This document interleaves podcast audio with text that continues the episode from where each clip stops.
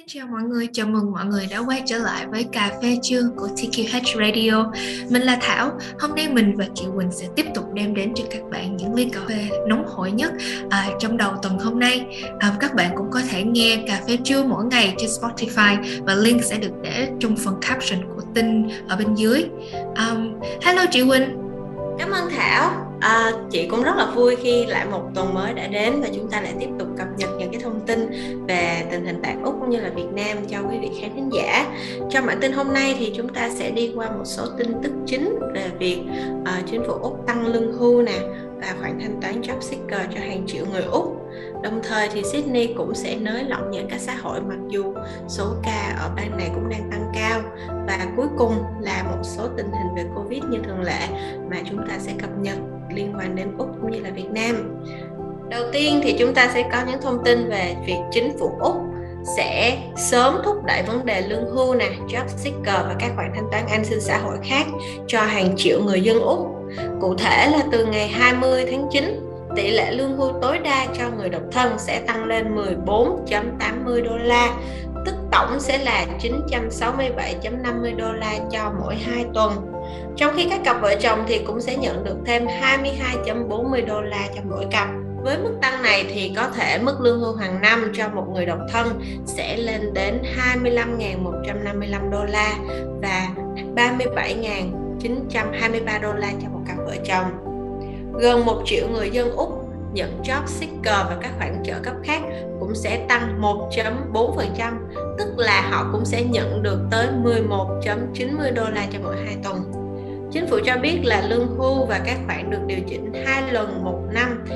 và đây sẽ là mức tăng lớn nhất kể từ năm 2014. Theo số liệu của chính phủ, hiện có khoảng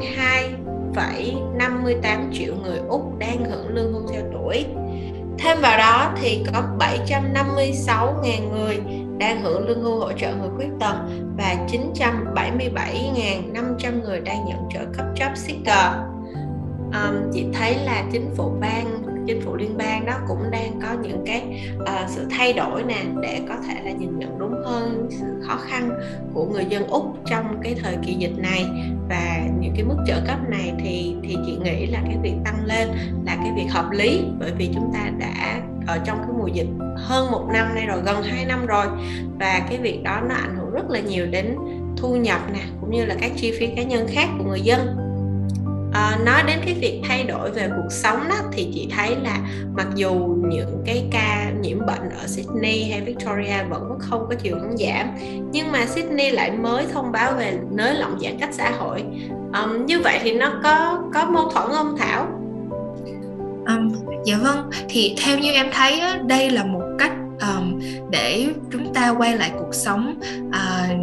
như trước đây và cũng là một cách để mình giống như là một cách để mình sống chung với lũ vậy đó. Um, thì tại Greater Sydney um, mọi người sẽ được nhận một số tự do đi lại kể từ ngày hôm nay với việc nới lỏng một số hạn chế của đợt lockdown Covid-19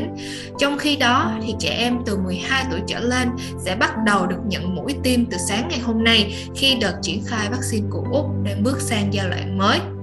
và kể từ ngày hôm nay thì những người sống ở điểm nóng tại vùng ngoại ô có thể tham gia các hoạt động giải trí ngoài trời chẳng hạn như là đi dã ngoại nè à, với những người trong gia đình của họ trong vòng 2 tiếng đồng hồ mỗi ngày. Và trong khi đó thì việc tập thể dục thì lại không có giới hạn. Um, tuy nhiên á, là tất cả đều phải nằm trong khu vực chính quyền mà họ sinh sống à, hoặc là phải nằm ở trong à, vòng bán kính 5 km kể từ nhà của họ thì ngược lại là đối với những người sống ở bên ngoài những cái điểm nóng thì mọi người có thể đi dã ngoại với bốn người lớn khác đã được tiêm chủng đầy đủ à, miễn là cuộc tụ họp diễn ra trong khu vực chính quyền địa phương của họ hoặc là nằm trong bán kính 5 km kể từ nhà Vậy là tin của Sydney đã khép lại bản tin chính trong ngày hôm nay. Um, chị Quỳnh ơi, chị có thể cập nhật nhanh qua tình hình các ca nhiễm mới tại Úc và Việt Nam không ạ? À? Ừ, cảm ơn Thảo. Để kết thúc buổi uh, podcast ngày hôm nay thì chị sẽ cung cấp một số tình hình về Covid tại Úc cũng như là Việt Nam cho quý vị khán thính giả.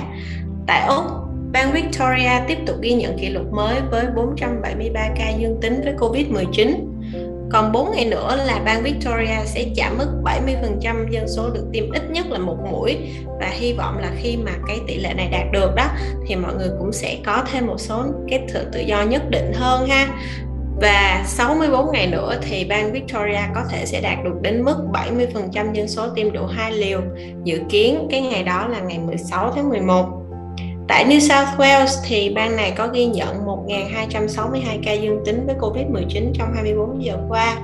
Dự kiến Sydney sẽ chạm mức 70% dân số đã tiêm đủ hai liều vào ngày 14 tháng 10, tức là nhanh hơn Victoria khoảng một tháng đó sẽ có nhiều cái sự nới lỏng mạnh mẽ hơn dành cho người dân New South Wales khi mà bang này đạt đủ 70% ờ, dân số đủ tiêu chuẩn sẽ được tiêm đầy đủ hai mũi.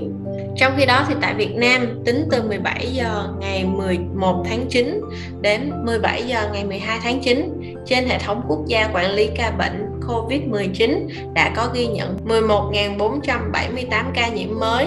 trong đó có 9 ca nhập cảnh và 11.469 ca ghi nhận trong nước. Trong đó thì tại thành phố Hồ Chí Minh là 6.158 ca và Bình Dương là 3.188 ca. Bí thư Thành ủy Thành phố Hồ Chí Minh ông Nguyễn Văn Nên cho biết các tour du lịch Cần Giờ đầu tiên dự kiến là vào cuối tháng 9 năm 2021 sẽ được thực hiện và thành phố sẽ chiêu đãi lực lượng tuyến đầu phòng chống dịch Covid-19 trong cái chuyến tour du lịch này. Hiện tại thì huyện Cần Giờ đã cơ bản kiểm soát được dịch bệnh và tiếp tục cố gắng giữ vững cái cái mức độ mà tốt đẹp này um, tại địa bàn để có thể chuẩn bị cho việc phát triển dịch vụ du lịch trong thời gian tới. Có thể khoanh gọn từng vùng để làm ngay các chương trình du lịch nội địa trong thời kỳ Covid-19. Đây là gợi ý của ông nên trong việc là uh, phát triển những cái vấn đề về du lịch nè để góp phần phục hồi kinh tế tại thành phố Hồ Chí Minh sau một cái khoảng thời gian phải đóng cửa rất là lâu vì sự bùng phát của dịch bệnh. Dự kiến thì đến ngày 30 tháng 9, thành phố Hồ Chí Minh có thể mở cái tour du lịch thí điểm đầu tiên và những tin tức này đã kết thúc buổi podcast ngày hôm nay, cà phê trưa của TQH Radio. Cảm ơn Thảo đã cùng với chị cung cấp những cái thông tin ngày hôm nay đến cho quý vị khán thính giả và hẹn gặp lại Thảo vào cái buổi podcast ngày mai nhé. Xin cảm ơn và hẹn gặp lại.